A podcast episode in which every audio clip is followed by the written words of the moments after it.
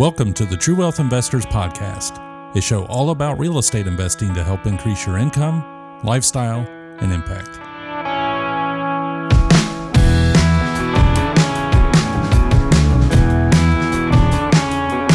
Your host for today is Chad Harris, my dad, who likes to get up early and fish on the beach. Hello, everybody. I have been reading a uh, great book. It's called Talking to Strangers by Malcolm Gladwell. And there was one really key takeaway from the beginning of the book I wanted to share with you because I know it's going to impact uh, part of how we screen tenants and that process. So, uh, let's get into it. The one of the cases that he talks about in this book, and the book is generally about how it's difficult for us to communicate with people who are from a different background or a different perspective, who, you know, are a stranger that we don't know about. And that there's it's very easy to miscommunicate or misread that person that you're you're trying to speak to. And there are a bunch of interesting cases in the book and examples for that miscommunication. Um, but one of the big ones was this uh, case where they looked at in New York City. They looked at the cases for over 500,000 defendants who were brought before arraignment hearings um, to see if they would have bail set or if they'd be released. And when they looked at those records of the 500,000 the human judges that uh, heard the case released 400,000 and kept 100,000. Now, this was in the past, and so now they created a computer system with artificial intelligence to relook at those records. And when the computer chose its 400,000 to release and 100,000 uh, to keep on bail, it chose different 400,000. And so then they went back and looked at the likelihood of those how many of the 400,000 released actually committed a crime before their trial date. And when the human judges made their decision, their 400,000 was much more likely to commit a crime, committed many more crimes before their trial date than the 400,000 chosen by the computer which is very interesting because you would think a judge actually looking the defendant in the face and hearing their responses, you would think that would improve their odds of getting a sense for that person and whether they would commit another crime. In looking at it, the computer, all it had to look at was the file or the criminal record of the defendant. The human judge they looked at the criminal record, but they also had the testimony and information brought forward by the attorneys. And then it had the actual interaction with the defendant. And you would think that additional information would give them a better chance of deciding on the defendant and the likelihood that they would commit another crime. But in actuality, from this study, it reduces their ability to figure out if they will commit a crime. So, application to real estate and our business managing rentals. I always thought when I was screening tenants that I really needed to meet them in person and I needed to get a sense for what kind of person they were and how they would be to work with and are they honest and upfront, are they transparent, all those things.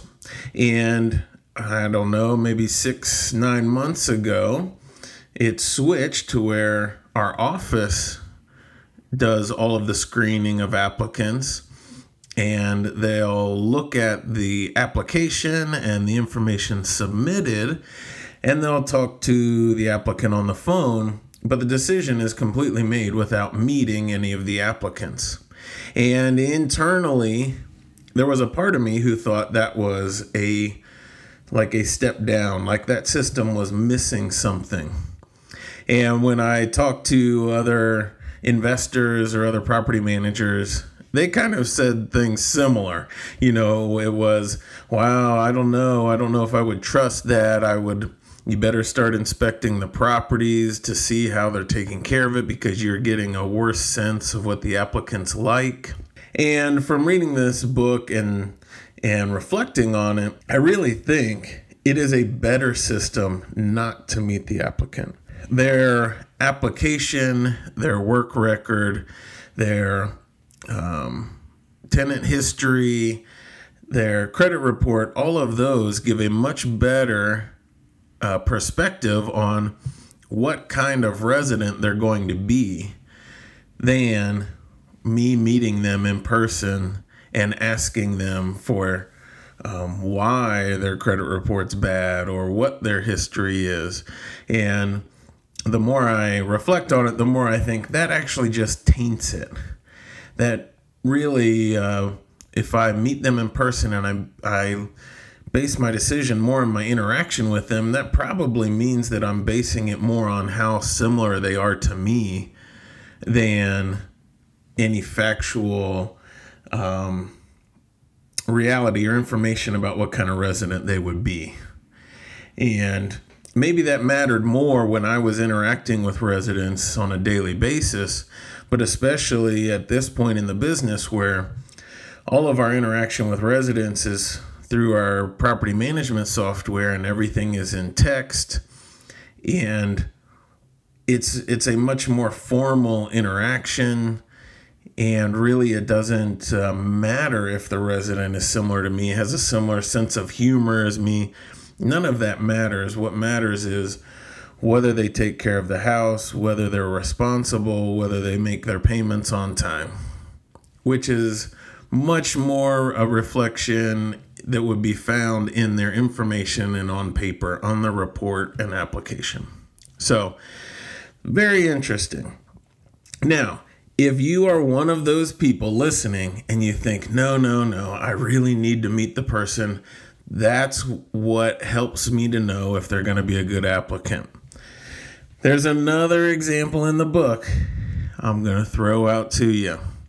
So, before World War II, there was a lot of talk about Adolf Hitler, and other European leaders weren't sure what he was going to do and what his plans were. He was very secretive.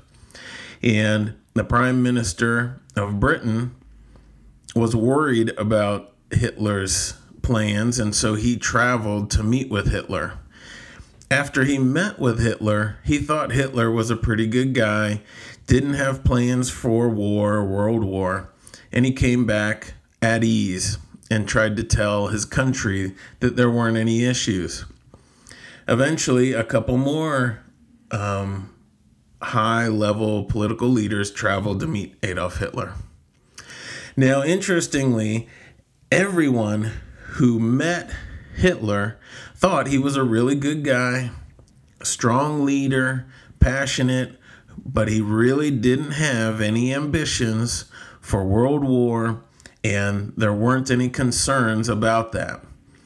However, anybody who did not travel and meet Hitler who only looked at his record, at the decisions he had made, and looked at the reports of what he said in his speeches, everybody who did that and only had that information came to the conclusion that he had ambitions uh, for world war, world domination, and that there was trouble coming.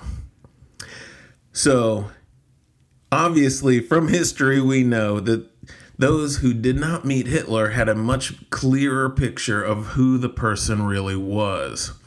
Those who actually met him in person were more swayed by their interactions with him and his over the top personality and his charismatic nature, and they didn't get a clear picture of who he was. So, that's just another example of how in our interactions with people, a lot of times that interaction will sway us and give a kind of muddy the picture of who that person really is.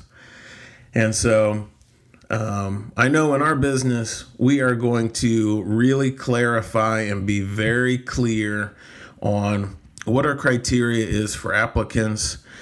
We're going to have a scale so everything, as long as the applicant meets the objective criteria, Then we'll look at everything else that is more subjective and they will be given a score so that the decision to approve them or deny them will be objective.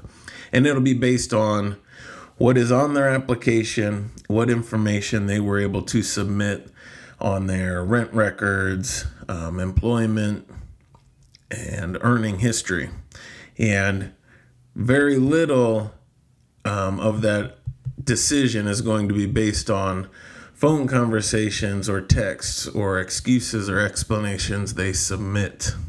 So I would encourage you to make sure that as you screen tenants and uh, applicants for your rentals that you base most of the the decision on the objective criteria their history the decisions they've made in the past because that's going to be a much better predictor of the decisions they're going to make in the future so i hope that helps um, and I would also encourage you to take time on the front end and make a good decision on who you put in your property. That will save you many, many headaches down the road. Um, it's much better to be slow in moving somebody in, get the right person in there, and have them stay and take care of the property. So, hope that helps. Keep building your dream life one door at a time.